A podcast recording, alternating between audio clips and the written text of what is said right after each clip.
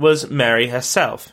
It seems that the pain of all of those lost children had done nothing but spur her on. She wanted to do her duty and give her husband a healthy child, and she would do anything to do so. Like her predecessor Catherine of Braganza, she visited places that were believed to have fertility properties, most famously the Somerset spa town of Bath, in September 1687. She used what is known as the cross bath, a different one from the one used by her predecessor, and it was all quite the event.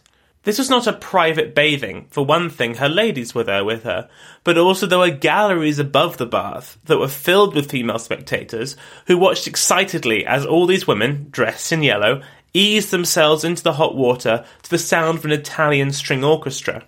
It quickly became an item of popular entertainment as the curious public were eager to see the Queen and watch her try everything to improve her chances of having a child. James did his part too ordering a former Catholic shrine in Wales to be reopened, one that Catherine of Aragon had famously prayed at while she was striving to give birth to an heir.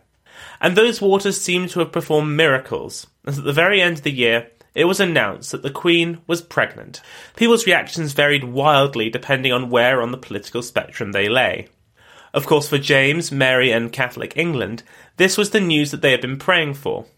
This was a son, for of course it would be a son, who could cement England's slow return to the Catholic fold. He was the hope that they had all been waiting for. But at the far end of fury lay people like James's daughter, Princess Anne. According to the Tuscan ambassador, who is one of our key witnesses for all that's about to happen, quote, no words can express the rage of the Princess of Denmark at the Queen's condition. She can dissimulate it to no one, and seeing that the Catholic religion has prospect of advancement, she affects more than ever, both in public and in private, to show herself hostile to it. And the most zealous of Protestants, with whom she is gaining the greatest power and credit at this conjuncture. Anne, helped along by her husband George of Denmark and other allies at court, started to spread vicious rumours about this pregnancy. Some said that it was all a lie. There is no pregnancy. James was far too old to be able to sire a child. But Mary's starting to show?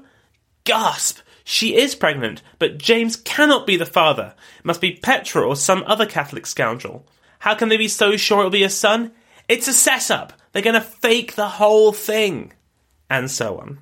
It was a hard pregnancy for Mary, and there were numerous times when it was feared slash hoped that she had miscarried. She often looked ashen faced and was regularly in pain. But then, on the 10th of June 1687, Mary